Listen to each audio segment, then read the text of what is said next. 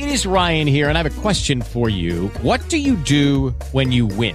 Like, are you a fist pumper? A woohooer, a hand clapper, a high fiver. I kind of like the high five, but if you want to hone in on those winning moves, check out Chumba Casino. At ChumbaCasino.com, choose from hundreds of social casino style games for your chance to redeem serious cash prizes. There are new game releases weekly, plus free daily bonuses. So don't wait. Start having the most fun ever at ChumbaCasino.com. No purchase necessary. VGW Group. Void were prohibited by law. See terms and conditions. 18 plus. Blog Talk Radio.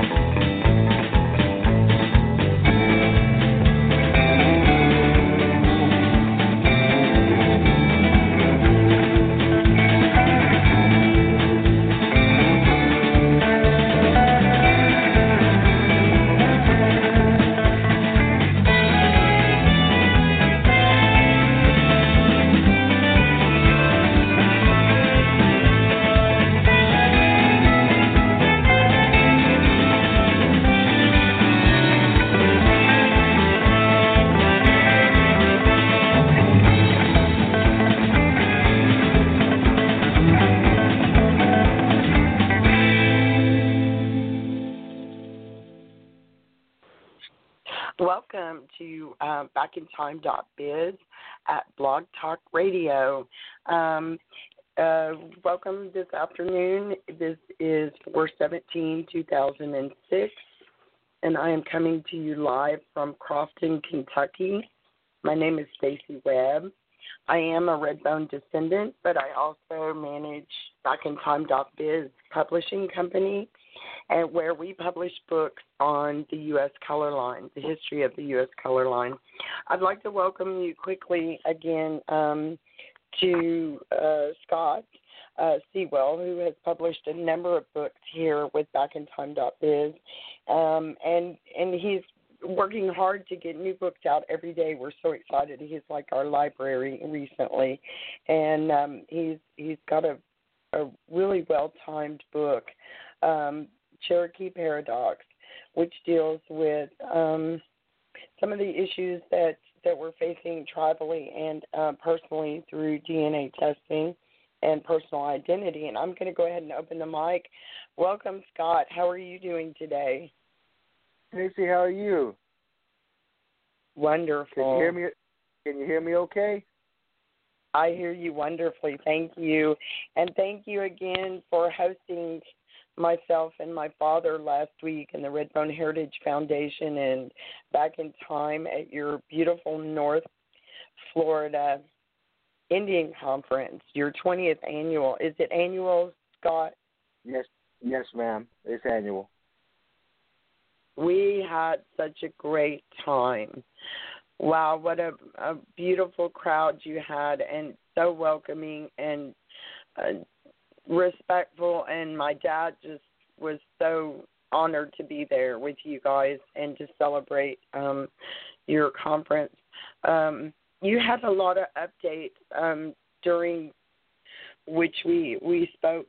You know, you spoke at length there um, at the beginning, and and we I thoroughly enjoyed. But go give us just a little bit of of what you're telling your people and and what the message is for them and just talk about the North Florida Indians for a few minutes for me.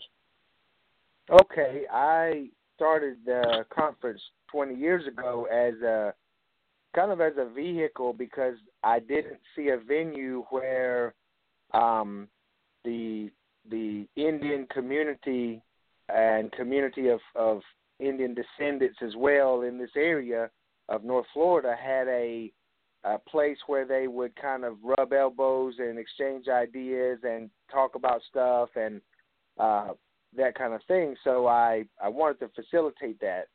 That being the the the um the the the case, I went and uh, looked around for a venue, found a, a really nice civic center that we were able to to use, and began reaching out to community leaders in different tribal groups, ceremonial ground groups, um, academics, uh, people like that. And over the years, it's kind of evolved along with the the change in landscape of the of the social and political uh, world here. As far as um, when I started it 20 years ago, uh, the the uh, situation in the Panhandle of Florida was to where there was no uh, federally recognized uh, tribe located here. The Seminole and Miccosukee tribes are located in South Florida. Escambia County, Florida, where, where Pensacola is, is uh, Poarch Band of Creeks territory, and that the Panhandle in between has no, you know, uh, federally recognized tribes, and Florida doesn't have state recognition, unlike a lot of the other southern states. So, um, I kind of put on the conference to to to update people that were attending on the research that myself and my cousin Pony Hill were doing. Um, a lot of people probably aren't familiar with the the Panhandle of Florida and the the populations here and stuff, but mainly it's you have many thousands of Creek descendants, people who have who have one or more Creek Indian ancestors that avoided the removal and were allowed to stay you know, here under the, the Treaty of Fort Jackson and, and were given allotments and stuff. And then you have a large population of Indians from North Carolina that were uh, Catawba and Lumbee and different Cheraw groups that, that migrated in. And uh, over time, some of those families all intermarried into a, a community here. And that's uh, that's the two main groups you find here is people of Creek ancestry and, and people of Carolina Indian ancestry, we call it, but it's mainly Lumbee and Catawba and Cheraw like that. And that's uh, the modern community of, of descendants. It's kind of lopsided in that the the um, the Carolina Indian descendants, because during the segregation era were were targeted and in the crosshairs a lot of times due to the Jim Crow segregation laws were targeted as colored, mulatto, Negro, stuff like this, uh, as far as uh, racial status pigeonholing by the authorities and uh, neighbors and such like that. And uh, that that history is not very well known. If you rode around the Panhandle, you'd see, you know, uh, half a dozen P- Creek Indian powwows. You'd hear about a half a dozen Creek Indian descendant organizations. But when you start cracking the uh, the uh, archive and looking for documentation, like Bureau of Indian Affairs does during the process of groups asking to be federally recognized, you have a tough time outside of the Poarch band of finding Creek Indians on the census or Creek Indians in any court cases or pretty much very, very much at all archival records of this large Creek Indian uh, identity that you see here. So as we began deconstructing it through our research, we found many times it was that uh, these these Carolina Indian migrants uh, into the area were the only people identified as Indian uh, on any kind of documents like that census, court records, tax records, military enlistments, all the kind of primary documents we use research in the community's social and legal history. And uh, that's that's uh, the situation as it was 20 years ago. Is there was no venue to kind of dis- disperse the the results of our research. So uh, we began to do that, and it had a kind of a, a social side too, in that people could talk about the the the events going on or their hopes that, of things they were trying to accomplish, and um, that was the kind of the, the the genesis of the conference. And it's 20 years now, and uh, things have continued to happen. It seems every every, but seeing it through the context of a yearly gathering, it it, it in a way puts it into a kind of a more of a narrower lens that you can say, uh, you know, this is one way to track what's happened over the last couple of decades for for people of Indian ancestry here in Florida's Panhandle. You know. Correct. Yes, and and it's it's a way to preserve what we have, and and that is most important to um, people like you and I who advocate for our communities. As we need to document and preserve as as well as possible, and I'm so proud of you guys for continuing um, to keep up your ceremonial grounds and um, your conferences, and including uh, the Red Bones. And we we thoroughly enjoyed it. And and we wish you guys all the luck in anything that we can do to help uh further your community we will certainly do that. And um i'm i'm going to take just a minute and and talk about the redbone chronicles because i know that you wrote a wonderful article. And um in the new in the what we did is the redbone heritage foundation for a number of years self published a journal or a chronicle. And what I did is I took those and, and condensed those into uh, one, and then we added some new articles. And you wrote a, a wonderful article, The Buckskin Curtain of Indian Country.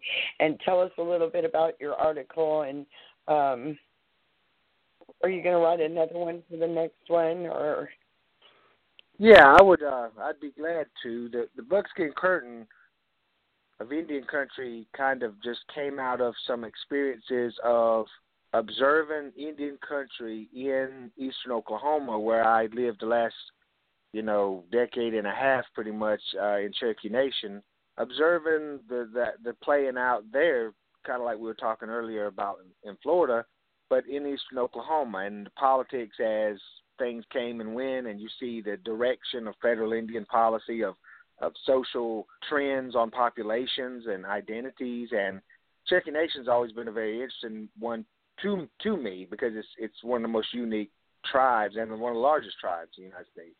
And so as I watched kind of uh, federal policy and, and cultural trends and stuff happen through the lens of the lives of my friends and uh, people there that I knew, my, my relatives and stuff, uh, I was like, you know, this is like, you know, the old Iron Curtain, the communist Iron Curtain, and people don't know what goes on behind the the Iron Curtain kind of thing. I thought, you know, there's a real True.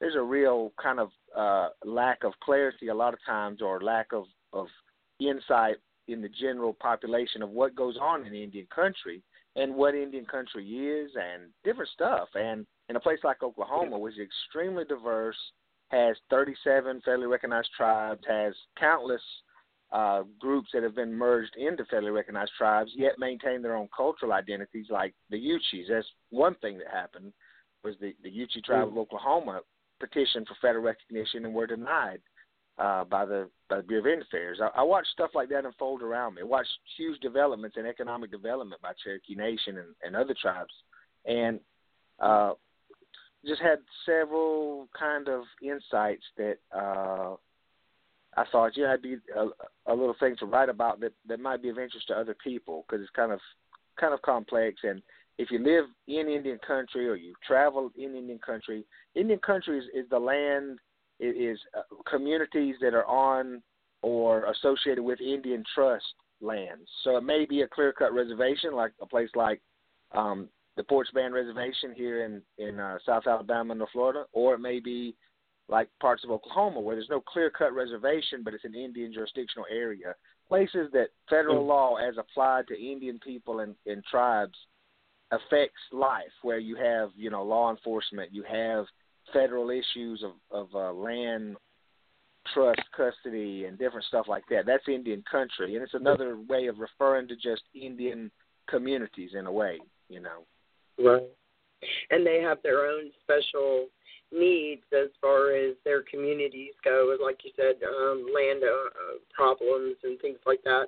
Um, so they have uh, a whole plate full of different issues that we're just not accustomed to uh, in a regular society that is not based around uh, Native American reserve land and and that. Um, and tell us also, you've written this well-timed uh, book, Cherokee Paradox, and I really love this one because it addresses so many critical issues among our people, among the Native American federally recognized tribes, and DNA. And this has just been an astounding search and research, um, you know, a science that we're applying just now uh, to our people and to our groups. And um, tell us all about Cherokee Paradox and, uh, you know, how you feel about some of the recent issues with personal identity as far as DNA goes. Uh, I know we've had, I have experienced some problems personally uh, with DNA testing and you know what we might believe today is the truth and tomorrow find something different and you know just unexpected ancestry as your title says. Totally unexpected uh heritage that was never considered pre- previously. Yeah yeah, it's, they, it's, it's a big deal. You know it's it's it, a big deal. is. there's it is. There's thousands and thousands of people who are doing DNA and genetic testing, and uh, you know. So tell us all about your new book because it's interesting. Well, I I know uh, our listeners probably are some you know like anybody we all have a, a spectrum kind of of what we know about certain subjects and what's going on, and I I found a kind of a perfect storm of a a vastly growing interest in the American, you know, mind and and and and life for knowledge of roots and, and ancestry and places you come from. And it's kind of like it piggybacked on the last twenty or thirty years of the explosion of interest in genealogy and the cutting edge of science with genetics where uh, something that uh, everybody would be interested in, something that very few people know about, came together in this current direct to consumer genetic testing and the the many controversies and issues that, that have come out of that. And if you watch any TV show lately or something, you'll see a an ancestry.com commercial on just about any show. And uh, on one, they have a guy on there, as I open in the book, you know, uh, where a guy's on there and he's like, "Yeah, my family said that they were German and I, you know, I was in a German dance group, cultural dance group, and we, it was all cool. And then I took my DNA test, and I'm not any German. I'm Scottish, and so I had to trade in my lederhosen for a kilt, or a kilt. The guy says on there, and I was like, that commercial came out, you know, after I had written, and I was like, it is really so big. It's it's all over the place. So now they have mm-hmm. these direct to consumer DNA tests for like a hundred bucks, and people take them, and it gives them kind of some insight into the apportionment of, of ancestry from different continental origins and different regions and stuff and and you know it doesn't it's early days it's early days you know yeah you're speaking of autosomal testing which right, would right. be like a comparison to other populations in the world of ethnic right. origin so That's right. I just want to clarify that we're talking about autosomal because uh, I don't quite know if everybody understands that, you know, haplogroup for male or female does not Right. present uh, an ethnic identity for you. It just will explain where your furthest, most recent ancestor migrated from. And so Right, uh, right. when we talk about autosomal, we talk about that they take the alleles and they look at those alleles on a basis of who does this allele, what population of this world do you match more closely on this allele, which would be your ethnic. Um, but then there is the in-depth problem also for if, say, you come back with African, say, sub-Saharan African uh, on your DNA report, well, then you must get down to a finite point of where did that sub so-called sub-Saharan African come from. It could be North Africa, which is what we are finding with most of our our people, and I believe yours as well. So um, right. tell us about Cherokee. You know their paradox as far as what their test results are proving out.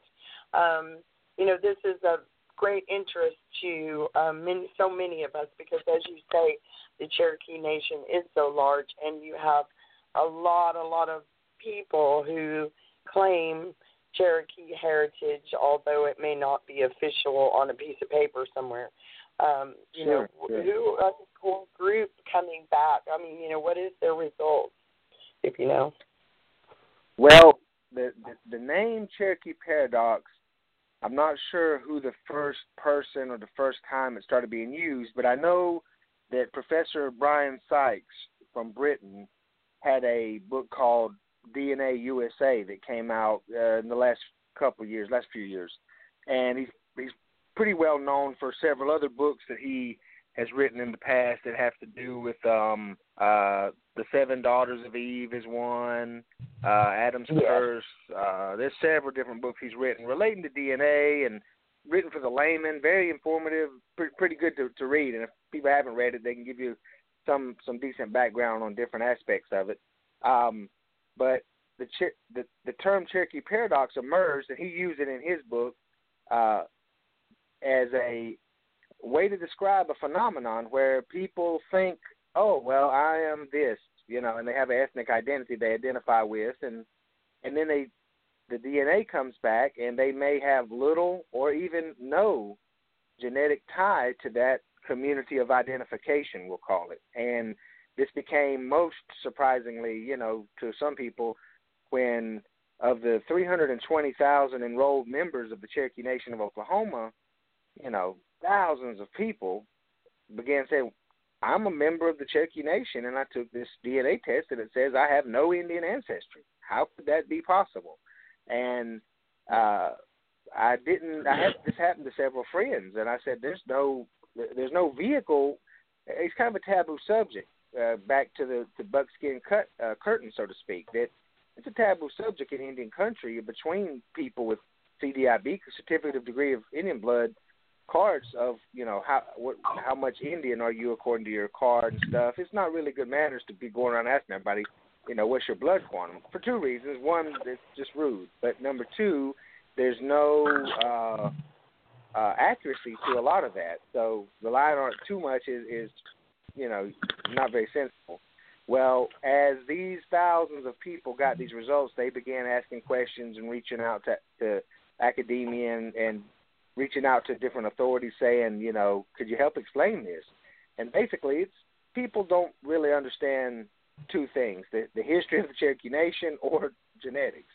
And the vast majority of enrolled members of Cherokee Nation are people who are the descendants of a full-blood Cherokee Indian person on a roll in a century past, two centuries past, you know, long ago, and they don't really have a mm, big tie to the current existing small pockets of very Cherokee identified communities like Kenwood, Oklahoma, or areas around Tahlequah, or areas around Cherokee, North Carolina. You know, these kind of places that have significant, you know, pockets of, of people of Cherokee ancestry and a high degree of Cherokee ancestry.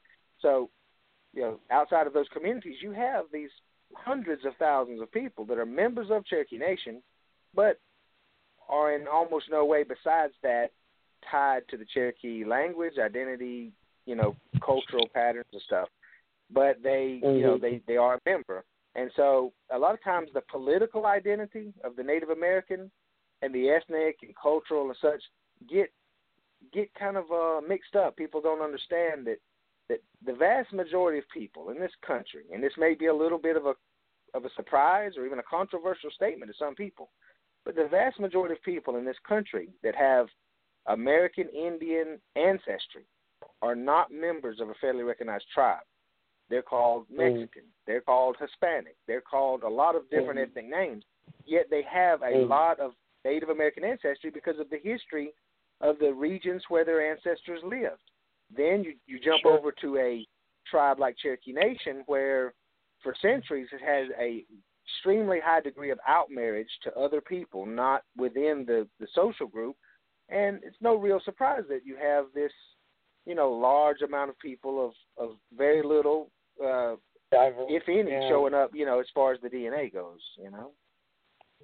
Sure, and and as far as uh, identity goes, regardless of your test results, you are who you are. Um, I feel like that you know it causes some grief uh, among some. I I must tell you that that one of our friends who is Comanche, always full-blooded Comanche, and there was nothing else there, and he recently test DNA tested and he found that he did have a, a significant uh, amount of North European, and and he literally went to his sick bed for a year, and uh, it doesn't change who you are. It doesn't change his.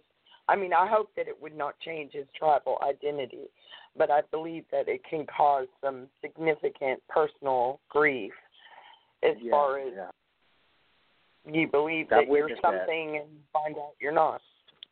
I, I've witnessed it, and that's part of what drove me to write the Cherokee Paradox. Was I saw the real effect it had on people's lives who any anybody that's around Indian country and Native communities today, and that outside of the large reservations, it, it, especially in a place like Oklahoma or the American South, you have thousands, eh, probably more like a million people who identify strongly in a in a cultural or ethnic sense with the American Indian people, and yet, you know, they may or may not be members of an Indian tribe. They may or may not, you know, know a lot about a tribal language or stuff, but they strongly identify with this, and it's a, a, a treasured and cherished part of the way they see themselves, and that's that's always gone on, and it's going on now. But there's a new reality that's that's come in, and that is that science is catching up with uh, culture, where you have tribal groups that have a large, diverse ancestry set. People like the Seminoles of Florida, or, or uh, the Catawba tribe of South Carolina, or Cherokee Nation, and so you you you find that the the realities are are slightly offset from the expectations people have that they say, you know, I'm this or I'm that, and why is my DNA test saying I'm different? And it really comes from ignorance of how we have evolved as communities of people, and that you know the the, the reality on the stage now, or or the, the the presence of science to give insights to that. Initially, I, I'm I, feel is creating a an opportunity, and it's painful at first. But I'm I'm kind of actively counseling over a dozen people right now who have taken their DNA test, their tribal members of different tribes, and they're like, I can't believe this.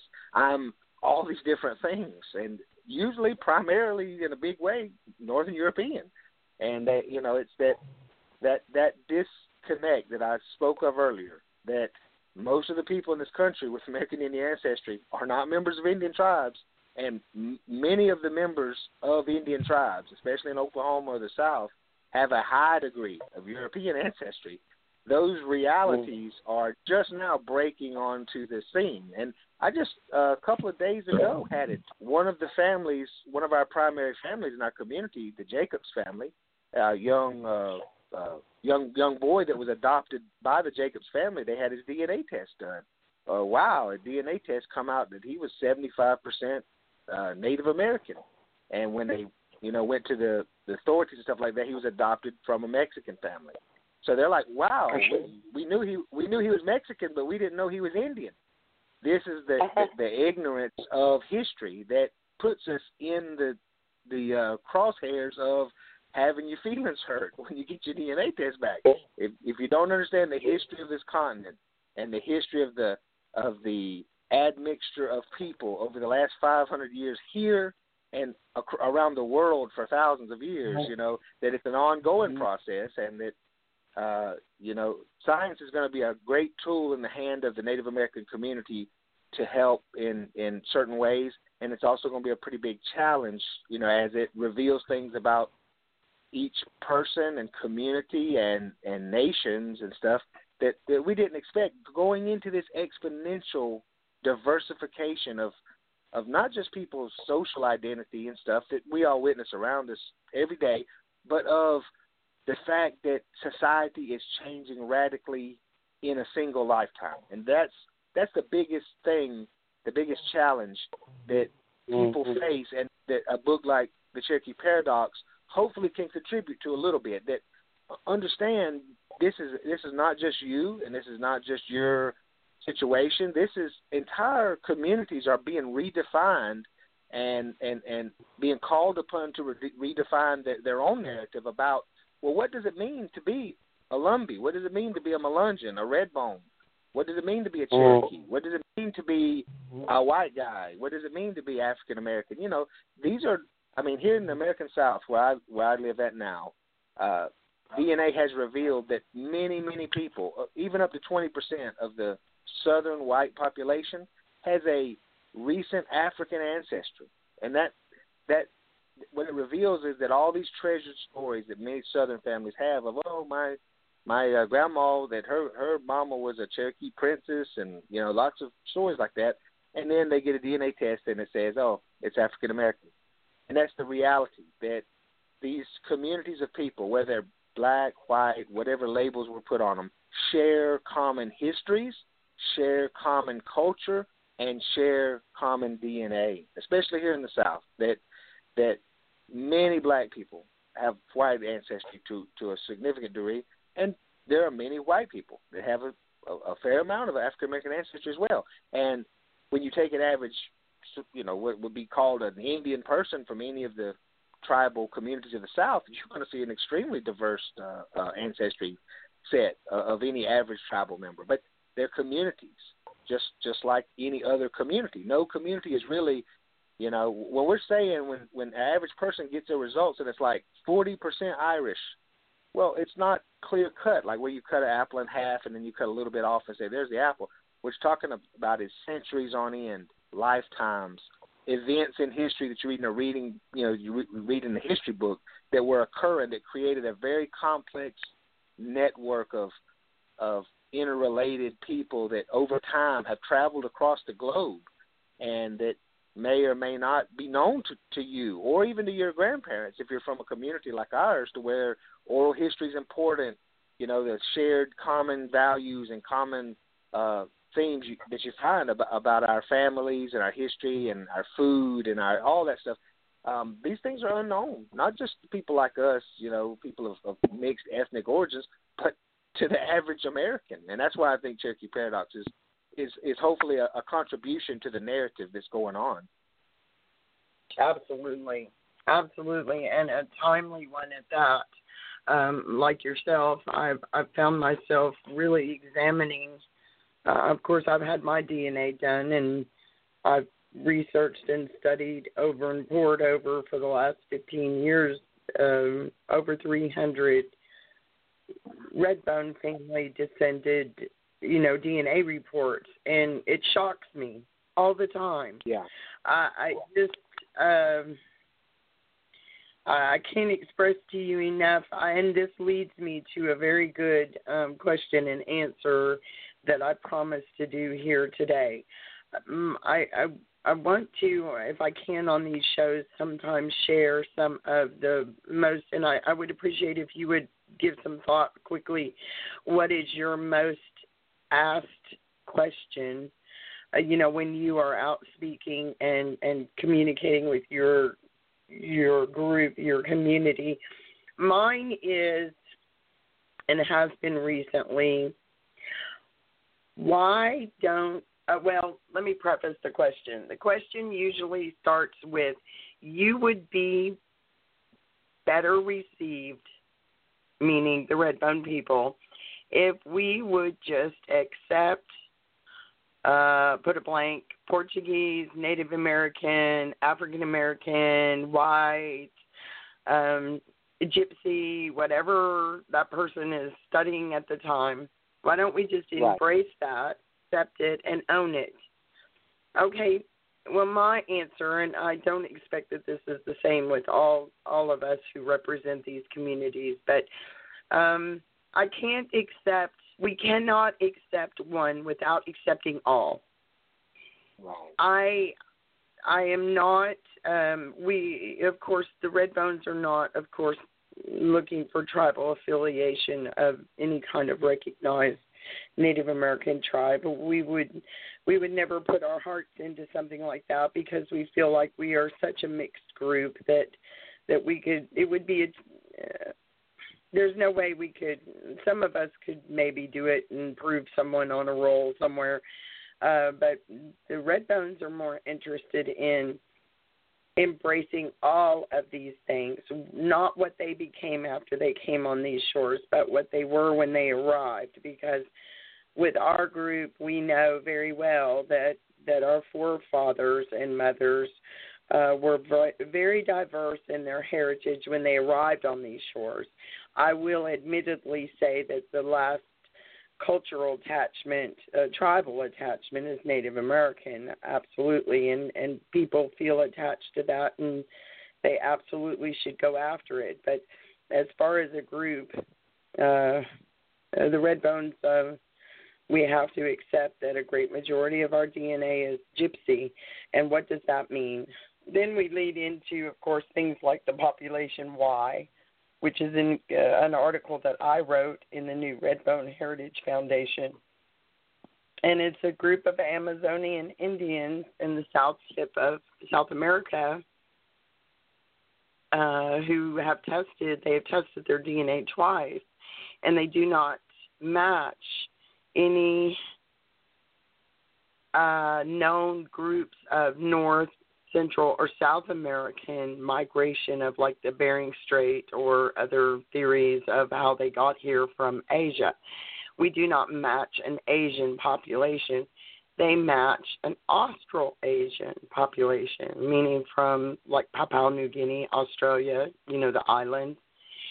And so, in researching this, I mean, someone may run off because my highest, ad, my highest, my my highest admixture and my closest DNA match was an Aboriginal Australian. And at first, we believed that this was because of the island hoppers from India, that that is the origin of the Australian, you know, the Aboriginal Australian.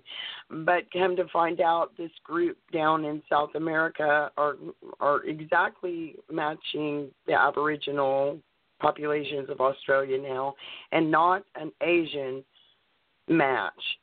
Well, and I got to digging around a little bit recently, and I also found out that the the Apache, who it's said that the Redbone gets their noxious blood from. This is a quote from one of the anthropologists over the years that I think her name was Priest uh, said made a comment that we that the Redbone got their noxious blood from the Apache. Well, come if you study the Apache, uh, it's it's almost perfectly clear that the Apache were brought from South America by the Spaniards, and they were brought up here and they were Christianized and uh, they helped settle the Spanish you know mission system and uh you know which was just a network of thousands of, of missions and padres you know um people from spain. But then we also have a high match to the canary islanders. And so that makes kind of a little bit of sense there because they were also brought here by the spaniards to settle the mission system here in the united states or in the gulf of mexico anyway. So this we find out and like you say we find out new things every day and so it's an evolving thing and so we have to really accept on on the ground you know get our feet on the ground and accept every bit of it. Uh, I I don't know if that's so true about your group because you um, mostly have identified with your native heritage. You know, you've kept your ceremonial grounds. You kept you. That's unlike the red bone. The red bone really. I, I believe I'm going to name my next my chapter in the Goins book "The Ones That Got Away," because I had Wow. a woman in I had a Native right. I had a Native American woman tell me when I was a little girl that don't you understand, honey? You're the ones that got away. Yeah. And I never understood that remark until recently when we came across the you know the new DNA findings, which will be in the Goins book on the the five grandfathers who matched the descendants of some of the known Osceola group uh, Y DNA perfect matches, and the Perkins family is included. And so it's just your your book Cherokee Paradox is perfectly timed because all of us are going to have to deal with these diverse issues That's in right. our That's right. It's not Yeah. just the red bones, but everybody.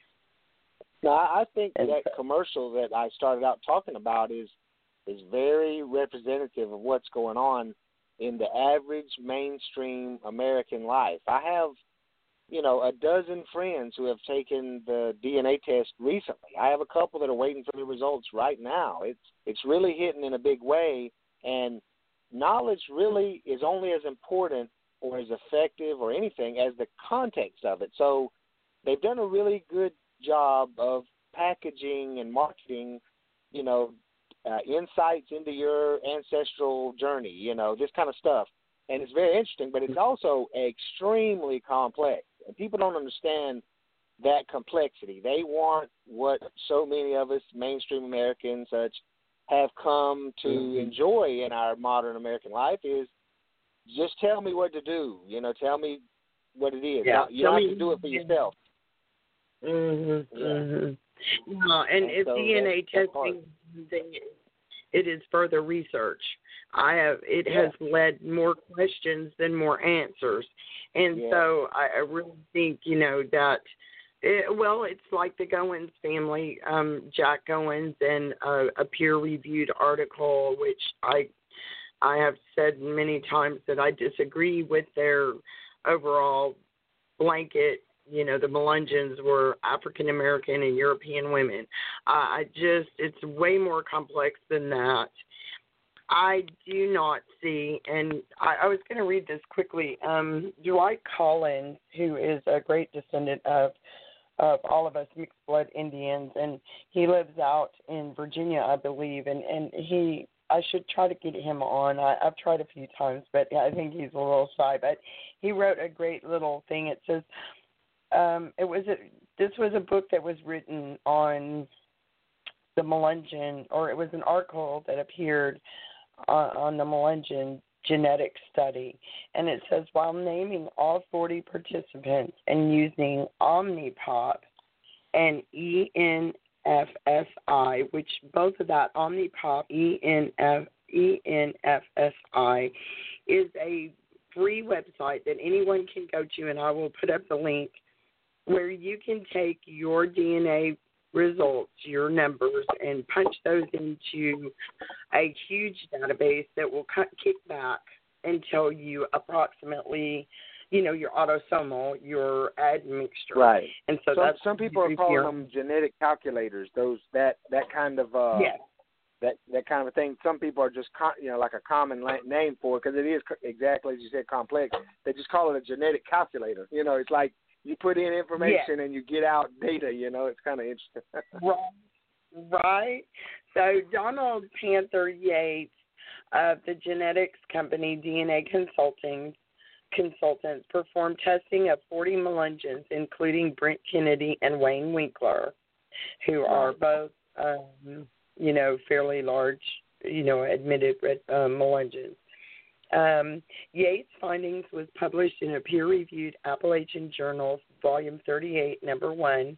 Mr. Yates states the following after the testing was performed. Native American populations figured as strong matches for all but five participants.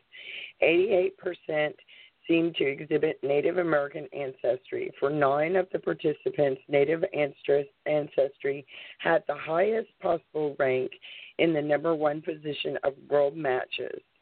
Sub Saharan African matches were present in 13 participants, absent in 27, and number one in four cases.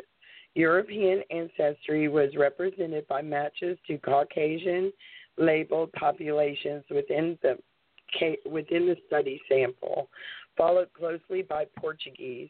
In strict omnipop comparison, Portuguese matches were number one in eight profiles, or 20%. Mr. Yates went on to say some Melungeons do not appear to have any indication of sub Saharan African heritage. Overall, the amount of admixture for both ethnicities is about the same as in the Jones study 5% sub Saharan African and 5% Native American. In summary, Melungeons apparently have primarily northeastern Scottish ancestry, along with southwest southern European elements such as Portuguese and Southern French. So, does um, you know this blanket we're all African American and European absolutely is not true, and uh, there is. Uh, but I do want to preface that I know I haven't said this enough because people we have so many people who identify with a Melungeon line in their family, or perhaps even, uh, you know, anyone who is a little bit dark skinned. I, I believe you have a lot of people run into the the Melungeon trough, and I want to say this because it's true that the Red Bones are an older documented group than the Melungeons. The Red Bones were documented 150 years before the Melungeon, before the first documentation of the Melungeons and you know up there in in Tennessee.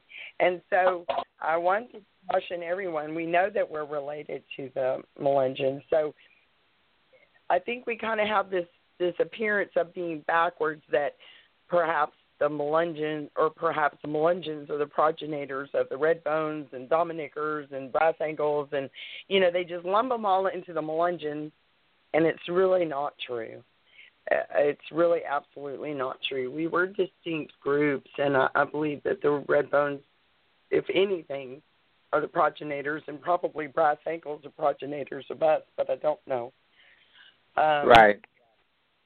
You know, and so I think that uh, people learn, they read something that says, oh, the Melungeons were dark skinned, and so anybody who's dark skinned, they just throw them into that group, and it's right. It's just not so. It's I mean, it's just not so.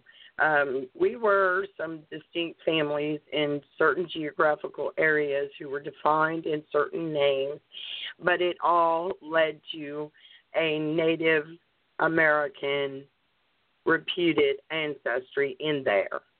So, um, anybody who well, believes I, that I, I think I think this ties into a, an important point that we raise in Cherokee Paradox is that yes. when someone gets their their DNA back from the direct to consumer genetic testing and stuff, and I'm just going to kind of address it in a general way. They what they're seeing is really a snapshot of the last half dozen generations of their family. And any single ancestor beyond that threshold in the direct to consumer testing results is statistically insignificant. In other words, their grandma's grandma's grandma, though that is the, truly their grandma's grandma's grandma, is not very closely related to them in a way as far as the genetic contribution that a single, you know, genetic ancestor makes that far back.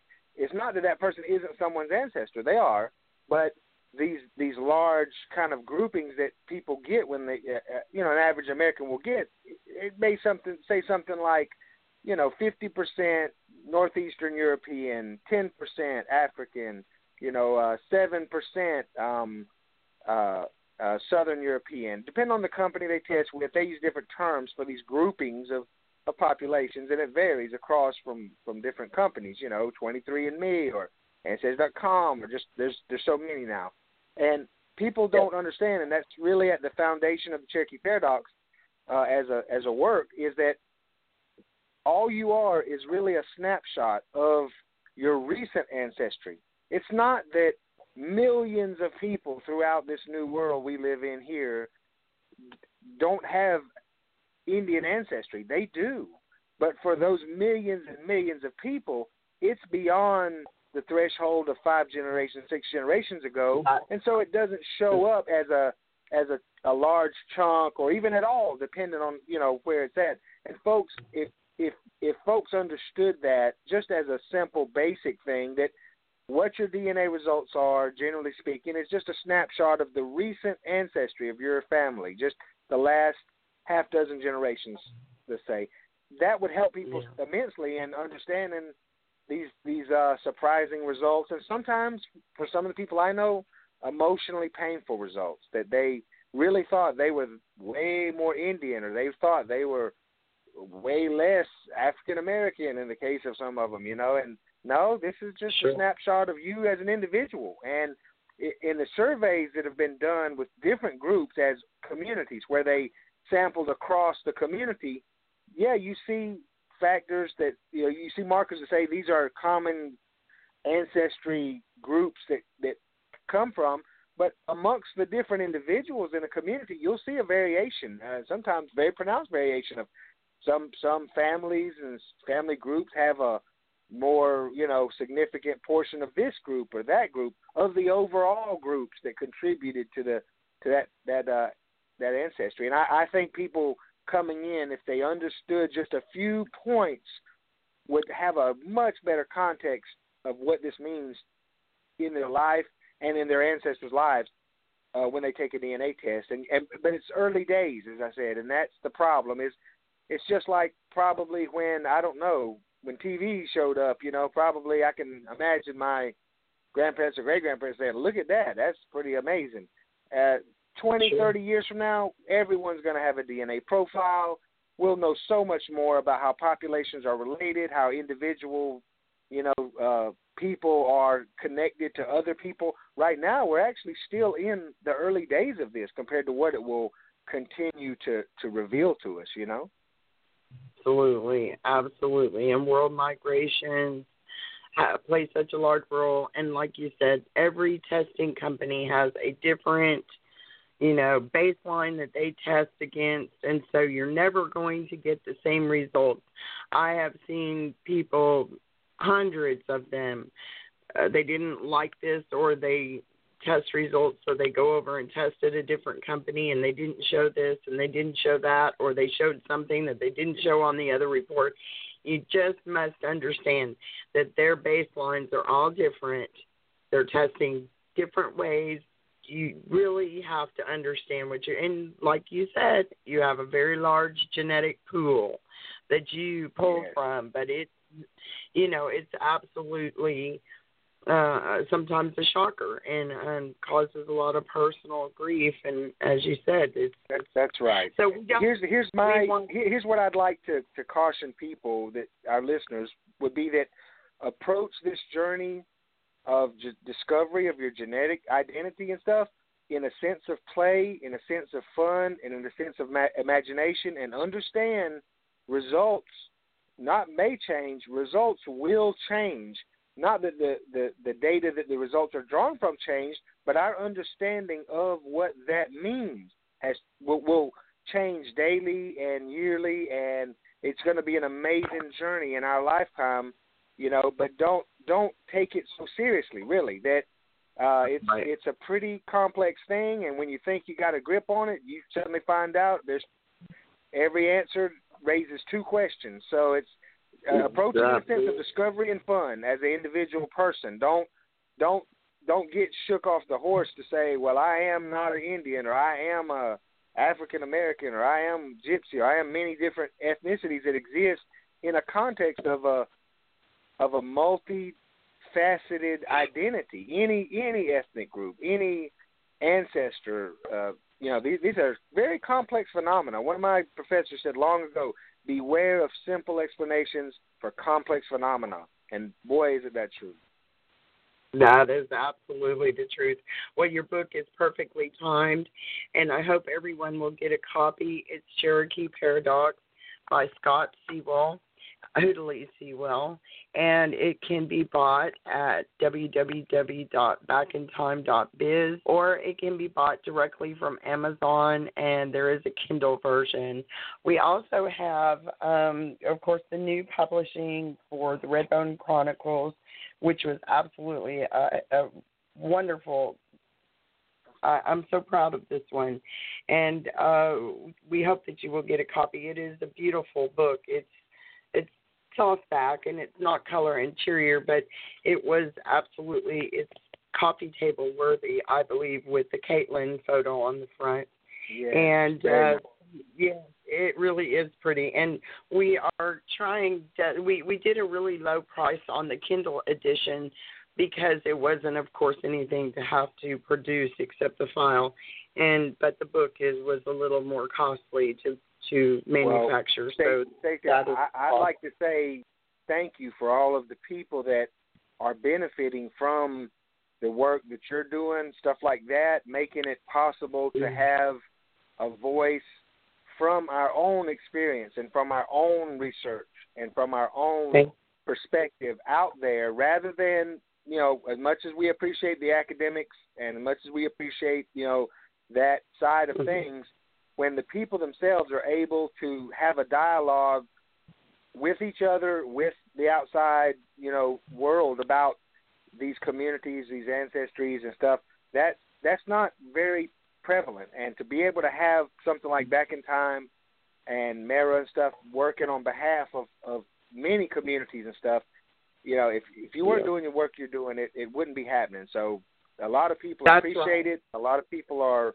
are benefiting from it and and you really should be proud of your work Yes, thank you. I I certainly am. It's it's been a struggle, but it's like I said earlier, you know, about we have to accept everyone and we know that your families are connected with our families and there's several other groups out there that we know are biologically connected. Now we need to work on the genealogy and connect all these families and our biggest challenge to date is, is that the people understand that now you must make an effort in your own family to document these people's history, and we'll give you an outlet to do so um, because we want to hear from the descendants. We want to hear from those people who, uh, you know, have experience with these communities, uh, as in the Red Bones and the Dominickers and the North Florida Indians, because uh, even people in the communities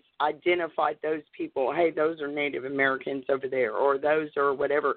Um, we don't want to hear about the scholarly. They all guessed and they did a good job. I'm not saying they didn't, but it's time to hear the descendant stories.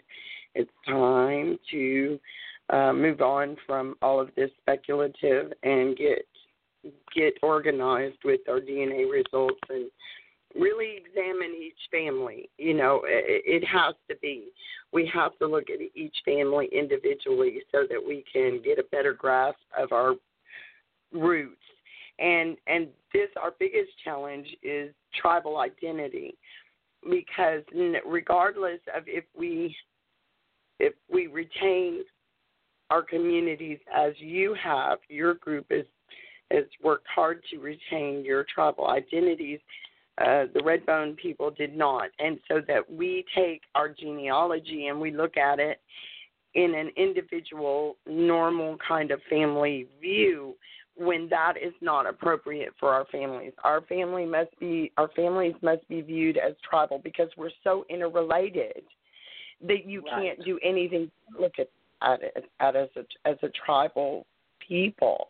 And so Right. that's our biggest challenge. So right there, and I appreciate that, Scott. Um, and the same goes for you because uh, we're we're really really. I know you and Pony are doing some work with the Cherokee.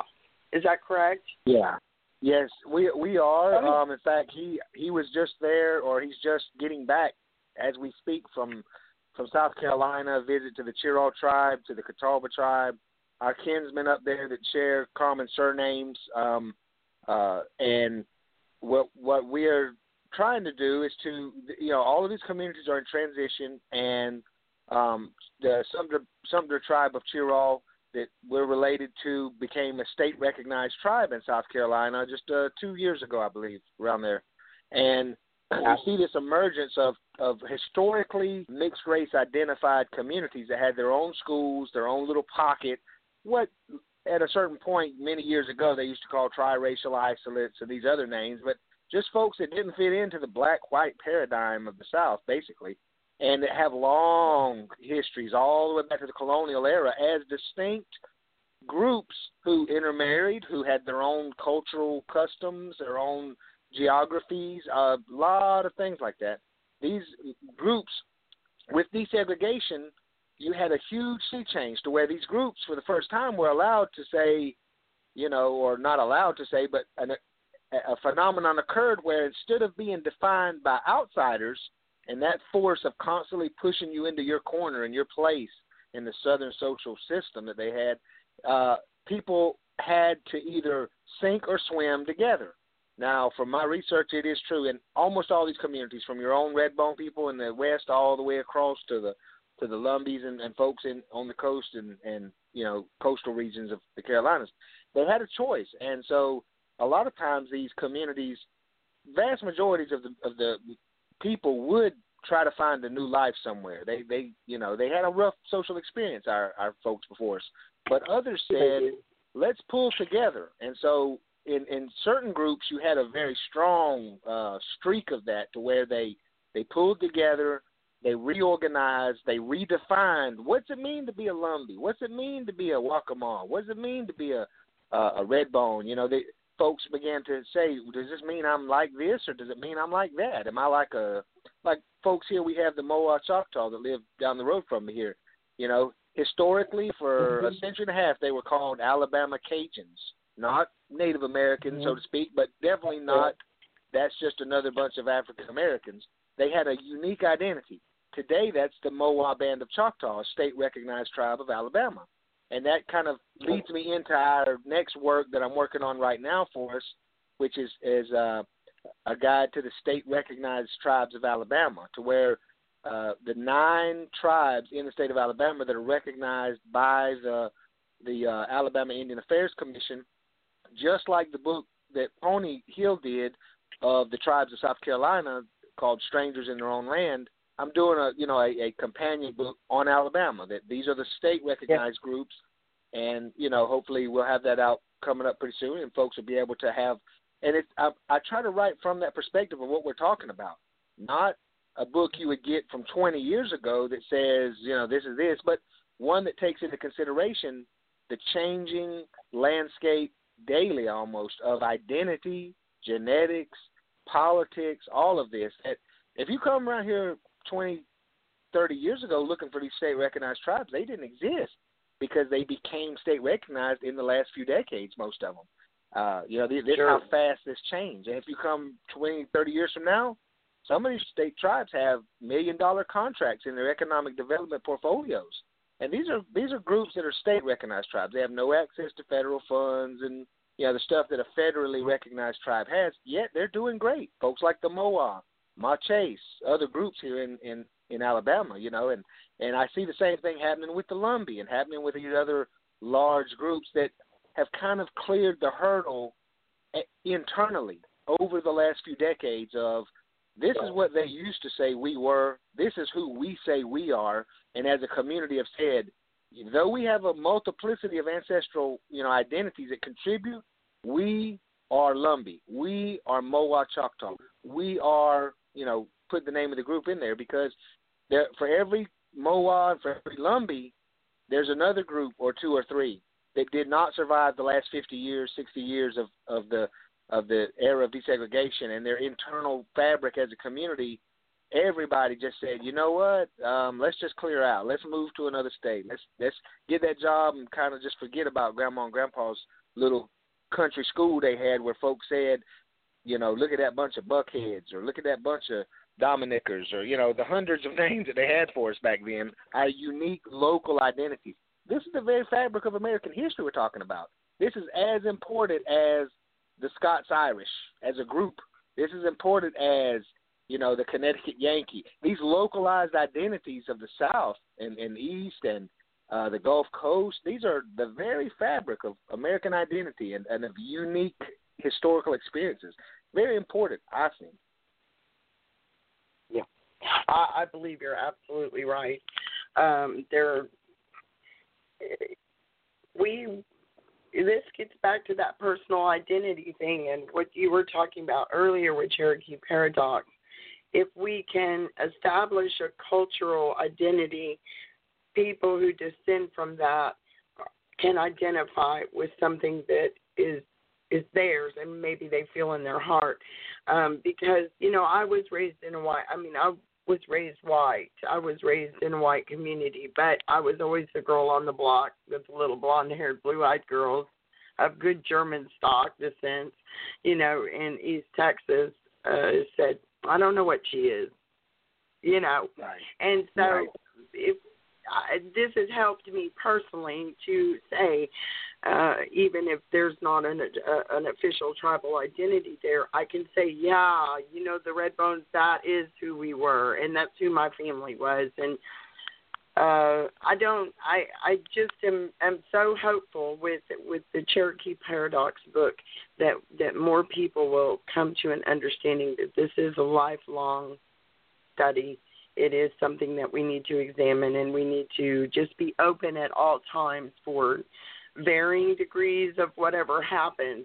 Um, someone asked me recently, did you think of a question that's often asked to you? Were you able to concentrate long enough to think of one of those? Yeah, the, the number one question I get asked is, uh, and and and I think these this phenomenon is very related to region. Having lived in several parts of the United States, like you have and stuff, and seeing different ways that local identity, local culture plays a role in how people form their sense of self-image. The number one question I get in my work here, and even to some degree in Oklahoma, was, um, you know, I'd be talking about the stuff we're talking about, and most average folks only have they they can only build their insights from the material at hand. So they say, how do I get enrolled? How do I get on the roll? How do I get? How does my son go to college? You know, how how can I? Uh, people associate this with American Indian uh, identity. Is they heard Indians mm-hmm. get a check. They heard you know somebody on TV said, or you know these kind of things that mm-hmm. if you're if you're in any way familiar with Indian country yourself, you you know how these things work and their their their multitudes. You explicitly explain a lot of that in Bells of the Creek Nation. Uh, you talk about allotments and and things like that. But go forward. I'm, I didn't mean. I just want to make sure everybody can find out more information on that aspect in that in your well, book. I, I I challenge other researchers and I challenge those out there that are interested in this to address important emerging issues in that as as as these questions are when you when you think about this and and wrestle with it all day long like I do and a lot of a lot of people do uh, you, you kind of see a, a, a rhythm and a cycle here where the tribal identities of the past are going away. Even even in a, a community like where I live here I live near the Poarch Creek Indian Reservation. I was there you know all all day yesterday last night stomp dances and stuff. It, it's great, but the rates of intermarriage that we saw in the grandparents and great grandparents and beyond our time going back, that what what there was of it, which sometimes and depend on the family and the community was significant or less so. That's that's a thing of the past in large degree. That's what I mean about exponential change. We we shouldn't be rearranging chairs on the Titanic. In other words, as as advocates, as educators, as community leaders. What's really important is these vast changes to the to the to the American society at large. And folks like you, like you're saying, you know, you grew up, you didn't grow up in a tribal community, you didn't grow up in a, in usage of a native language or anything. But what you did is as as distant as those journeys of ancestors were from these other parts of the world stuff, it played out in your life because they said, "Who is that dark skinned girl, and why is she so dark? Why, why ain't she like her neighbor, little, you know, blonde haired, blue eyed, you know, Susie and stuff?" Yeah. Well, many people in our communities have that same experience. So even though they didn't go to their grandparents' segregated school or they didn't have that experience, I, I'm still seeing that play out now. Of of I have people approach me and say, "How come I'm not enrolled if I'm supposed to be an Indian? Look how dark I am." And then I say, "Well, let's talk about your DNA. Let's talk about what it means to have all these different surnames you have." And yeah, you're going to find some of those surnames in an Indian tribe, and you're also going to find those same surnames in a distinct community that doesn't rise uh, level of being a state or federal Indian tribe, but are just distinct communities in a region where it's very Mm. prevalent. And it ain't just Indians; it's the, the the echoes of the past that, for most people in this country, at a certain point, a couple generations ago, depending on your age, that's how it was. Every community of any race or any region, they were very intact communities. These type Mm. identities are eroding in in the modern mainstream. Right. They are eroding, and so you find the same person. I say, you're asking me questions about your grandparents. Let me ask you about your grandchildren. And what I find when I do that, they'll have one grandchild that's part Hispanic, part white, part black, part so many different things. And I'm using real gross general terms. But then I get I'll Sure. dig down into it and say, Oh, this this kid's half Mexican. What part of Mexico are they from? And then as you find out, like I'm talking about a specific family right now, because usually I try to go back to actual things I've experienced. They'll be Indians from Mexico, not just Mexicans, and they're speaking Spanish, and they're just you know, th- they're specific regional identities, and that's true for every single ancestor that a, an individual has. Every Scottish, you know, Scots Irish, the Mhm. largest contributors here in the South is, is Scots Irish, is the the Lowland Scots, and they're tribal people too. At the time that they came to this country, when you go back three or four years, every one of them surnames today that's just you know Joe McDonald.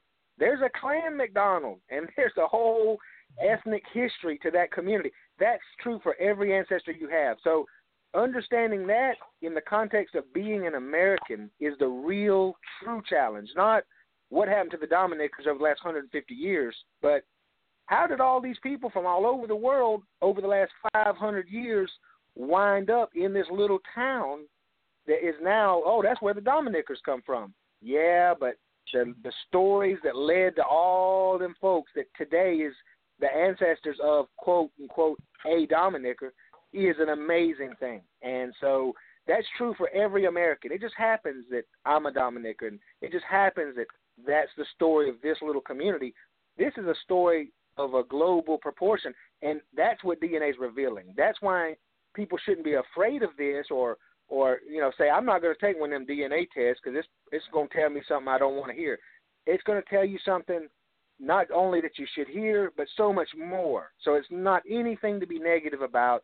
Anything, you know, it does topple some tables in the temple, as they'd say, but uh, in a good way because it clears the table to really get things on it that are so much more vast and diverse and the roots of our Sure. country, the roots of our families. You know, it's a, it's an amazing thing, and I encourage everyone to view it in that light, this positive, playful, forward-looking light. That you know, you may hold off taking a DNA test, but I assure you, your children will not, your grandchildren will not.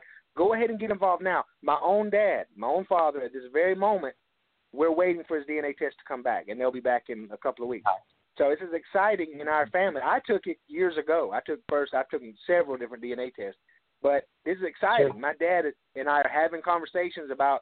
Well, remember that story about that grandma or that grandpa, and wow, look here's here's some DNA that is possibly related to that, and you know, and and if you take these Sure. tests, it links you up with hundreds of people that are rel- related to you you didn't even know.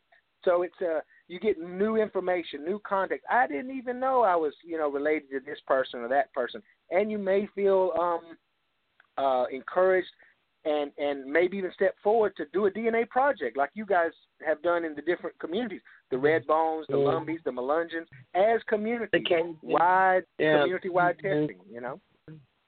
Yeah, absolutely. And these are so revealing of the groups uh, I have been astonished. I was lucky enough to do a project not only on the Red Bones but also on the Cajun people uh, of Southwest Louisiana. And we had about 180 samples. It wasn't a large, large study, but it was relatively eye-opening they um that we've talked about those results here for the Cajuns and and like you said the MOWA were misclassified as Alabama Cajuns which basically a Cajun was you know French Creole mixed blood person uh, as far as our area of Louisiana Southwest Louisiana was concerned that's what we were however the MOWA have since uh, reestablished their their name and changed. And what does MOWA stands for? Mobile. MOWA, yeah, Mobile, Washington counties. Those two counties are kind of the epicenter of the of the MOWA population. But the the MOWA group are another of our kind of you know what long ago was called you know triracial isolate groups that long histories as a as a distinct community, but have a multiplicity of ancestral groups, and yet, as a as a community, maintain at least some cultural affiliation as Native American. And so, you know, MOWA is a good example of that, and they're pretty they're pretty active as an Indian tribe over the last many many decades, and yet. Historically, they've been called a lot of different names, just like the Red Bones, just like Dominickers, and and uh, they've kind of reclaimed that that uh, mantle for themselves. That yeah, we're a diverse people, yet as a tribal community, we affiliate culturally with this Choctaw line of ancestry. They don't deny that they have these other, you know, many multi-tribal, multiracial ancestries, but they're a vibrant community as a as a Choctaw community. Now, there are other folks who also are Choctaw in their identification who do not in any way feel like that the MOWA have the right to do that or should do that. And that's the kind of important issues that we're coming up against to where you know and you've you've seen the same thing you've told me about with the the Melungeon community and some of the others to where defining what this means now this new data this new information of genetics that it's a it's a real struggle for individuals and communities. And that's that's why I thought we got to get this Cherokee Paradox book out there to begin just uh, to start a conversation. That that's all this I hope this book is that there's a half a dozen researchers out there that in their experience and in their areas will take this same idea, this same concept, this same paradox of I see myself this way and yet here is this mountain of information that tells me it's way more complex than I maybe want it to be, but they, they'll take it and run with it and say, let's deconstruct this American identity. Let's deconstruct this mixed blood, mixed race history. Let's deconstruct this. Let's unpack it and let's have that conversation. Not for our sake of our grandparents, who, if yours was like mine, they knew who they was. I mean, they had an exist. They couldn't read or write. They they were very local people, um, and yet they knew exactly who they were because everybody in their life was always in their life. Strangers were kind of an unknown thing in a big way. Today, sure. I know I I know fewer people that I've known for years than strangers that I meet all day long, basically. And that's just a marker of modern life that those tribal communities of the past where we all were isolated and we carried on our existence within the context of that, that is a thing of the past unless you live in, you know, uh, upper peninsula of Michigan or in Alaska or out in Arizona. There'll always be well, tribal communities there of full blood Indian people. But if you're a mainstream American, you're going to have ancestry from all over the globe of all kind of colors, and if you don't, your kids and grandkids will. So that that that's our duty as as educators and as advocates is to help our our fellow community members as well as the the the, the friend that we've just met for today the first time, like happens at the conference. I you know half the time half the people there that's they're coming to something like that, and I say welcome. You know, let's educate each other. You tell me about your experience, I'll tell you about mine Maybe we'll get a DNA test in there. Maybe we'll get some genealogy in there. You know, because th- these these are the tasks before us. This is so important. We need not forget this. You guys are putting on uh, the North Florida Indians is putting on a genealogical conference in a few weeks. Tell us about that yes. and when it will be. I'm extremely extremely excited about that. It's, it, it'll be happening in June, but for the first time, in our historical experience as a community, we're scattered across several counties here in the Florida Panhandle, and uh, our largest community on the east end had the least amount of outside academic study. It has a large, you know, kind of archive of legal court cases and uh, uh, local level identification as a Indian community. And then on the west end of our territory, you'd say here of, of a couple of hundred miles, uh, less than that really, you have another group called Mount Zion that's a related group, same surnames, the same origins in the Carolinas, yet there were several um, Calvin Beale, other names that'll be well known to people, you know, that, that study these areas of mixed blood groups. Calvin Beale and several others studied the Dominickers of Holmes County and wrote papers and there's some books and stuff about them throughout the 20th century. And uh, you know, this this community had its own struggle as because of that. They were kind of more well known outside the area, and yet they're kind of the the, the least known uh, since since desegregation. And maybe maybe those two uh, factors are connected. I, we're still unpacking that, as we say, that community. But members of the families of that community over the last decade have stepped forward and said, you know, we're encouraged by what you guys on the other end are doing, Scotts Ferry, Scott Town communities. Uh, our book, Indians of North Florida, in 2015, uh, 2010, you guys released, kind of really documented in depth Scott Town and Scotts Ferry. Yet Mount Zion, we just had a small chapter to say, you know, they're also our people, they're also related, but we didn't go super in depth on it, mainly because we had a lack of leadership and representative of those families in our our council as a community. And we didn't want to speak too much on their behalf because you know, as you probably learned with academia and with uh, social groups, if you say anything, it'll be held against you forever. So you best know what you're talking about. Well, so today we have individuals who are who are stepping forward to kind of say, uh, we want to do what you guys have done. We're encouraged, and let's have a conference. Let's have a genealogy conference let's begin with the past and go forward together into the future in that you know we understand though the authorities were saying they're just another bunch of mulattoes. You guys have shown in the documentation in the archives native american ancestry. And so we want to know more about that. We want to you know but folks are waking up basically after two generations of trying to minimize that we're a distinct people. Now that as those elders, sadly, as those elders who attended those segregated schools and lived with that social experience and really social stigma in our area here that that's just a white Negro. You know, that's really how they viewed us. We we see repeatedly in the documentary evidence in the court cases and the census things where they'd say that they're just white Negroes. They're they're interesting, they're exotic, you know, and yet we didn't have the numbers as a people of the African American community to, to defend us or to have resources as communities.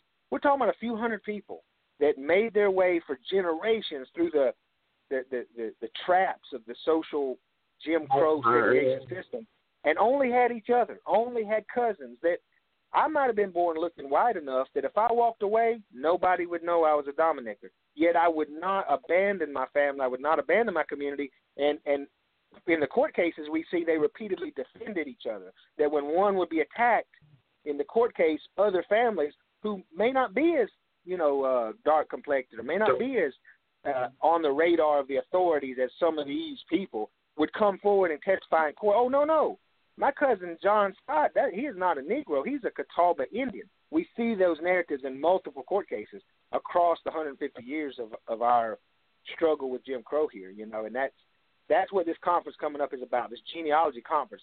I usually start with genealogy and anything for these folks to say, understand where you come from, and then you have a good idea of where you're going. And that's that's what this is. Is after 20 years, we're finally seeing that um, phenomenon where people say, "I'm I'm not ashamed to be unique. I'm proud to be unique. I'm proud to have ties to this historic experience that that in the times past was a mark against us, now it's a mark for us. And I say that in a larger sense because we have been where they are going. The American mainstream, the mm-hmm. diversification of racial and cultural and ethnic identity, we've been doing that for a few centuries, and we got a lot to offer in the narrative of the American experience as mixed blood, mixed race, mixed cultural communities, and that's it, no one has any idea right now how important this is in the generations to come for all Absolutely. ethnicities, all identities. You know. Absolutely, and I I think even people like uh, Gary Gabehart, uh, his brother and his wife, uh, Julie, and their little grandchild, uh, who is I believe they said Apache. He's half Right. of his father is Apache, and he he of course he's Chickasaw, but they are. Choctaw identified actually. But uh, regardless, they are CDIB members, and he Gabe really, Gary Gabehart really struggled with this personal identity stuff because it was all a hush deal until he was a grown man, and then Right. they all became became aware that hey we're registered you know we we should be claiming this identity and so then it was going back and claiming an identity that you had never claimed before as your own and it it felt awkward i i can tell you that he struggled with that Sure. it was an I've seen it awkwardness myself. I,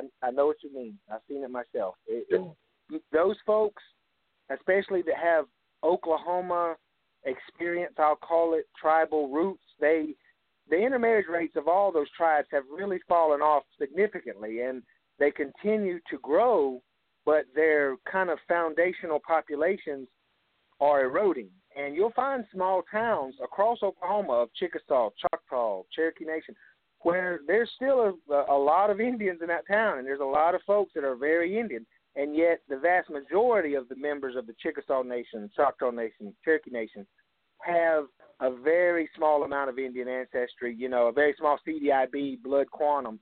And what we're really mm-hmm. seeing in the larger context of that is the beginnings of the end of the blood quantum system, the beginnings of mm-hmm. real assertion of sovereignty by tribal communities that say this outdated and colonialistic approach to defining our people, we don't want it anymore. We we will find ways to define what it means to be Cherokee, what it means to be Chickasaw, without using some outdated, you know, um, 19th century, yeah, a colonial, failure yeah. right yeah it was just a miserable failure it just And I, a, I mean, a, it's a family like the Gabeharts are very emblematic of that uh, phenomenon Yeah. in that you see that journey not only of rediscovery but redefinition that today they are a proud member of a nation even as you understand that's there's a big difference in the American Indian race and in the Choc the Chickasaw Nation, the Choctaw Nation. Like I tell people, there are members of these tribes that have no Indian ancestry at all, and yet they are part of that tribe.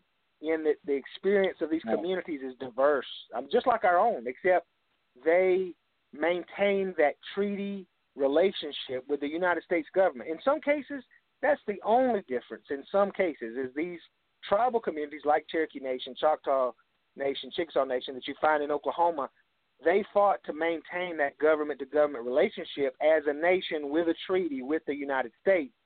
Uh, and a group like my own or yours, where their historical experience was outside of that relationship and the protected status that it granted to, to people as a Chickasaw or a Cherokee. You, you don't find that kind of um, backers of the Red Bones or the Dominickers or anybody. Uh, they they were fighting every day, tooth and claw, to to survive the the, the social environment they found themselves in. You know, not that not that the, the Indians weren't. They were too. It's just a different experience. You know, and it all comes from, Sure. like you said, in in, in the Bells of the Creek Nation, we talk about the removal. And when you see a Yeah. family like the Gabe Gabeharts and their experience in this generation, generations after the removal, the echoes of that event are still echoing in the lives of those folks, even now in a family like the Absolutely. Gabeharts, to where the removal, when they're driving through Mississippi, when they're driving through Louisiana, they're driving through, passing by the mounds that their ancestors built. Meanwhile, they're in Oklahoma or Texas or wherever. You know, it's it, it, seems like these things are not connected, yet they are intimately connected. The past and the present and the future. When I saw that that little little boy there in a family like that, this is the future Yeah. of this community, and and it's it's diverse, and that's a good thing. Absolutely, absolutely, and I'm so proud of them. And uh, I know that they've struggled, and like you said, you know, it's just been a total detachment, not only for us as mixed blood, but also as those who would believe that they're full blood in the nation. I mean, they've been totally, they're generationally been detached from their homelands and you know their home environments and i stopped at the we have a, a large trail of tears park commemorative park here uh where i live and uh along all the road beds grows the cherokee rose and of course you know i go every year to the powwow out there but i stopped in and i wanted to get some pictures of the statue that's there and and this time of year is gorgeous and while I was there there was a man with uh and a woman there who were walking off the cemetery where one of their two of their chiefs died here at Little River and that's used it in the statue and these group or this man and this woman were doing kind of like what I did at William Goins and Nacogdoches up at the Half Moon Prairie. It was an old Spanish cemetery, and later it was a Shawnee cemetery, and then William Goins of Nacogdoches and his wife uh, were buried there.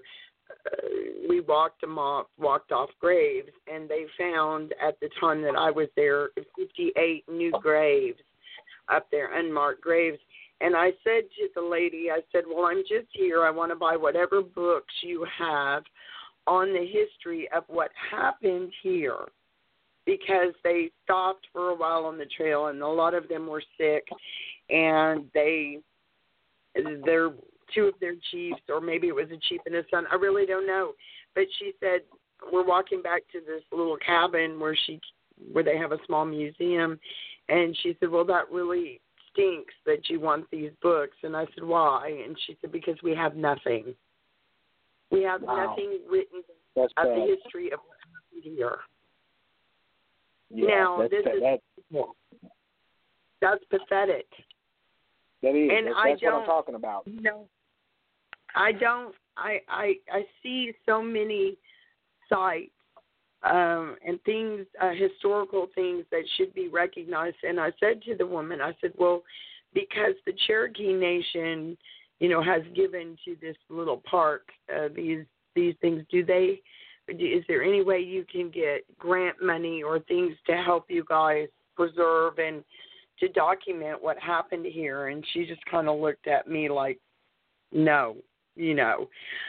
So this is sad to me. You know, this is why who's responsible for documenting these homelands and these I think like we you both said we both know the answer to that question. We both know that it is in our hands, and really only our hands. You don't want Right. somebody else to tell your story. You don't want that No. because when it happens, No. when we abdicate our own sovereignty as communities, and I'm talking well beyond the the the the, the term Indian sovereignty or sovereignty as it's used. No, we're talking about peoplehood. Pro, uh, Professor uh, Malinda Maynor Lowery from University of North Carolina, a Lumbee researcher and activist, peoplehood, the concept is that that she talks about a lot of times, applies in such a big way to our communities and and not just us but everyone. It's in our hands. It, the government, the federal government, the state government, they're not responsible for our survival. They're not responsible for our continuing identity as a community. It's in our hands, and we have to tell that story. And lots of people are waking up to that fact. And sometimes to tell that story means reconciling with a difficult past, uh, you know, and things. But that does not mitigate the fact. It's a hard lesson one over 30 years of activism. In my case, that we have to tell it ourselves, not just not just that Mhm. you should, but that you must. Because when someone else tells your story, you're told out of that story. Your your your role will be minimum, if at all, there. And that's one of my goals to bring to this narrative of the history of the state of Florida the role that we played, and it's a significant role. Absolutely. These folks knew that they were a people worthy of of their place on the stage, and that's true of everyone, but not everyone, not every community. Their members feel that sense of responsibility to the past, to the, to the past, and that's a hallmark, I think, of our type peoples that that That's tradition and roots and history play a major role. Absolutely, and I, I do have to acknowledge at this point uh, Marvin Jones, who works with the Chowanoke community.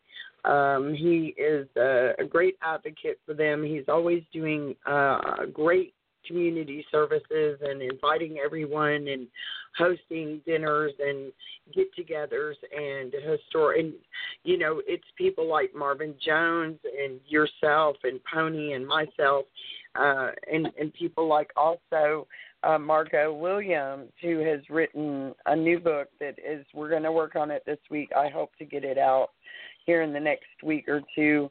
Uh, she's she had a book, a current uh, actually written. She wrote a book several years ago called Miles Lassiter, and um, it's about the Lassiter family and their community. And she has written a, an, a, a preceding book or a sequel book, and it's uh, more about uh, the Hill town, which is the Hill family, to Strieby. And she provides extensive research docu- and documentation on the Reconstruction era community of Hilltown. Um, that would become later on Strieby and the American Missionary Association. And you, uh, I believe it's pronounced Uwharrie. It's spelled U H A R R I A and uh, community. And so she's done extensive work on on that family, and we're going to release a book. And so many of us out here are standing up now, and because we do have a platform like Blog Talk Radio and uh, Yes. Back in Time is and Redbone Heritage Foundation, and the Dominickers also have their own website. Can you give us that website also, please? Yeah, it's Dominickerindians.org, like one word. And Dominicker, it's, it's D O M I N I C K E R Indians.org, like one word. And that, uh, I should probably preface it that that is a controversial term in our community in certain ways. That here you have folks who run towards the word creek, folks that don't have a single creek line of ancestry and are truckloads of of Catawba and and stuff, you you, you find that phenomenon to where Doing. there's st- there's still a lot of uh, stigma relating to the word Dominicker, but I I in that kind of uh, growing thing, I've I've reclaimed that term and that I'm not ashamed to be a Dominicker. And now the the, the origin of the term, kind of like some of your own community, like the Red Bones and Brass Ankles and all them, Dominicker chickens are what we were called after. They were a black, white, stripe type of of chicken that were used in the in the, the chicken fighting of the time. That was a, a popular sport among all people down here in the South, but especially among our people, we were pretty good at it, and some still are. In fact, the, the cockfighting and stuff. But that term was one that they hung on us, Dominicker. Yeah, oh, they're not. They're just white and black mixed, stripe, you know, that kind of thing. But I've reclaimed Sure. it, and, and I advocate for its use as far as uh, it's a it's a it's a way to describe a a, a people like us without uh, you know, without without a, a clear cut thing, you know. we were- yeah, we were distinct groups that were Yeah, identified in this. Uh, regard if the Kunasses can get over Kunas, I think that Redbones can get yeah, over Redbones. Right.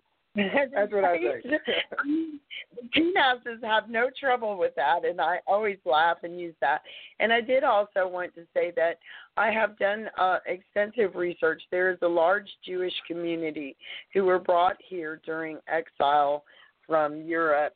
Uh, they were Inquisitional Jews who were brought to Mexico City as basically as slaves. They were converso Jews, but they Right. have retained their Jewishness. And I would I would put out a call to any of those in that community because I believe that we have recently found some DNA ties to them through our.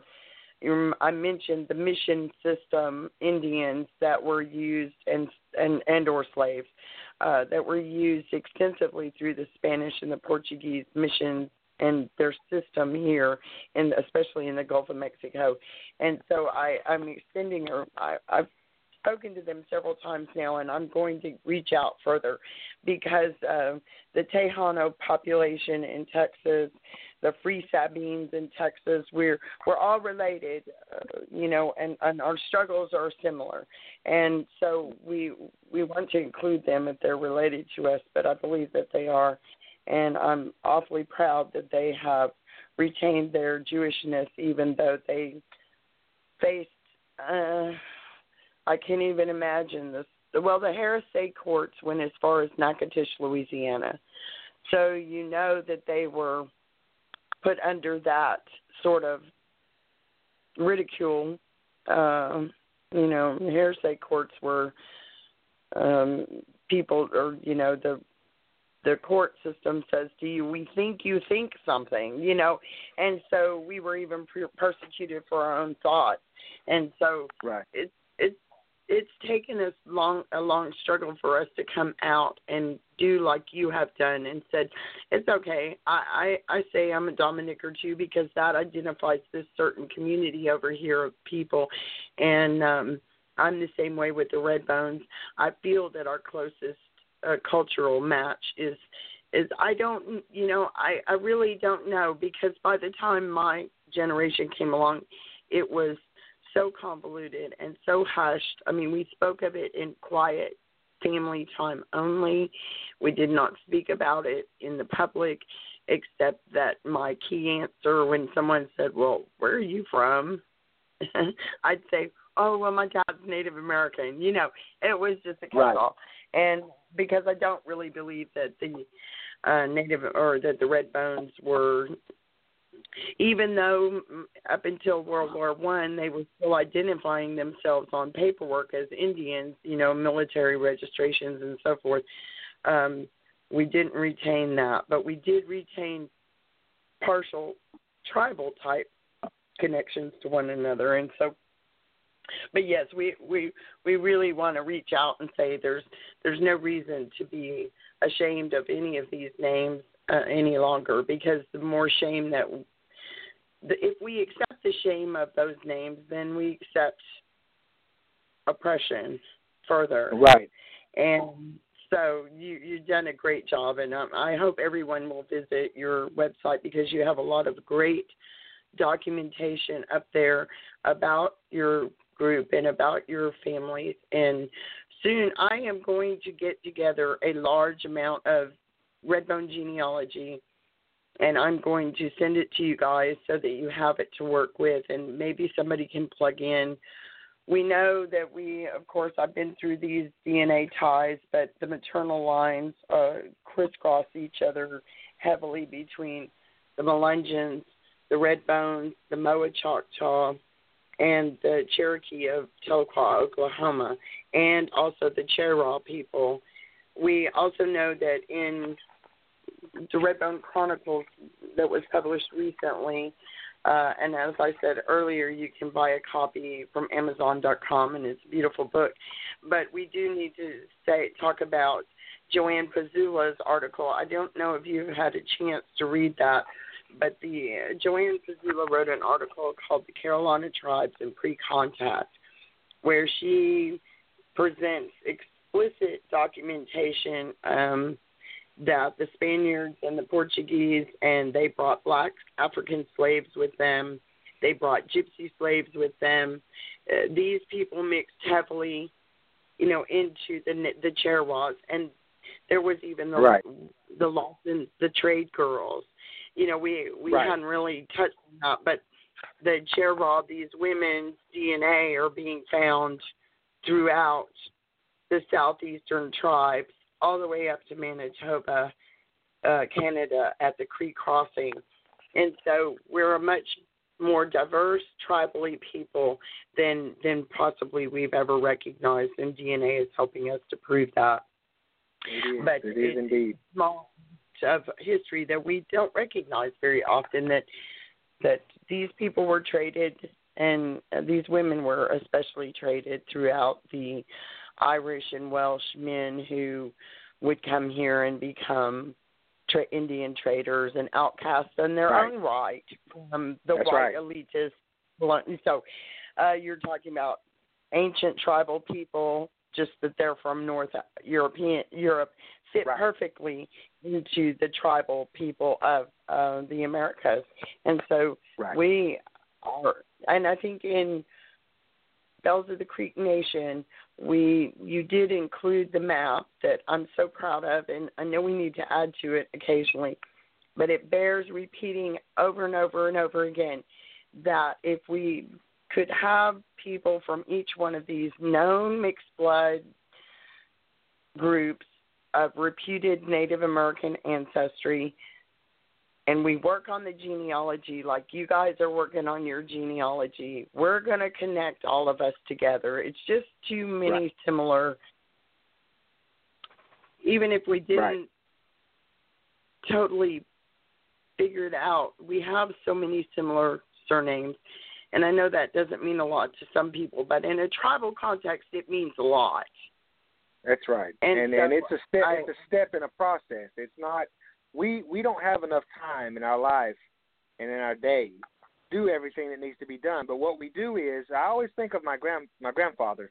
He he was illiterate. He never had a chance to go to school, learn to read or write or anything. And I think of myself, you know, a degree holding person, writing books, researching, mm-hmm. and then I think about my grandchildren and their grandchildren. It's a process of reclaiming our you know our own heritage and Mhm. setting the stage for our future not just our own but everyone's of, of this commonality that that we're moving more toward. Our ancestors were very divided. They were they were tribes. They had their valley. They had their hill. They they had their territory. And that's true for the last hundreds of thousands of years. We're entering a new future to where it's not going to be tribes as they were. A tribe will just be more of a cultural affiliation, a language. It's it's you know it, it, it's a new future, completely new, and we've been moving towards it for a long time, but it's exponential now. That my my the people are intermarried in my family. My grandparents, my great grandparents, they're all intermarried. They all had the same surnames back and forth, probably like yours and like a lot of them. Well, that's really more of a thing of the past. In that the diversity of future, I've got you know family members in my direct close family from all around the globe now, all around the planet, and that's the future of all of us. If you're not there yet, you'll be there soon. So this kind of work that we do, the database that we're compiling, the the, the library of works that we're putting forward for centuries to come, Mhm. hopefully our descendants and others will say, "Wow, it's an amazing thing that I have all these ancestors from these different lands and different cultures and and and some of them we knew of and some of them we didn't but it allowed them to have a strength of identity as a human being rooted in all these peoples rather than the identity of our ancestors who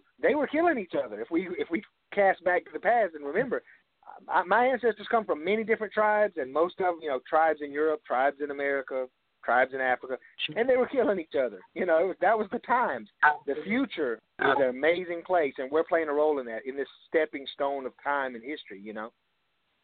I believe we are, and I believe it's it's like you said, it's it's groundbreaking, and it will document and preserve what we know today um, for Right. the future and for our future descendants and their descendants, and they can look back and say, at this time in this era, um, we were this. Right. And it's Uh, important and- beyond beyond. I can't stress how important it is.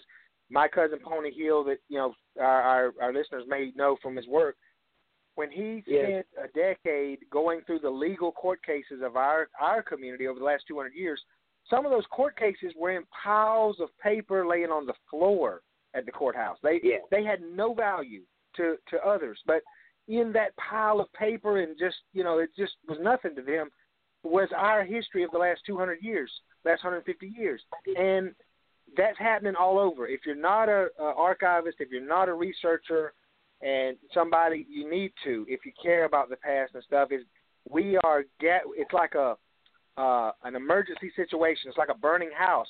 These documents, some of them are decaying where they sit. They're turning into dust. They are being thrown away. They, this is the, the the history of of our country. Really, it's a shame to me that such important documents as marriage record books and land titles and these kind of records are just being pure lost. Not not. I mean, if, if it's 500 years old, they'll sell it on eBay for you know ten thousand dollars. But let it be a hundred years old. Oh, that's just some old document. It Don't mean nothing. This is the history of your family. This is the history of your community, and You know, it, it's Well, kind of a burning house situation. It's the history of America, basically. Sure, I mean, yes. I, I, you know, it may not be written down in a book, but I'm like Pony, you know, 12 years old. I'm digging around. I said to the lady, I would like to find some things on my dad's family, and uh, mentioned what birth years and that were in Texas, early Republic of Texas, and she sent me up to the dome at the Capitol in Austin and said, opened a door and said, go for it. And it was just books upon books upon books, just stockpiled of papers everywhere. Um, no air conditioning in Texas. You can imagine Right, how right. hot it was there. and I just absolutely, you know, stayed the whole week and begged mom to stay longer. And uh but however, right.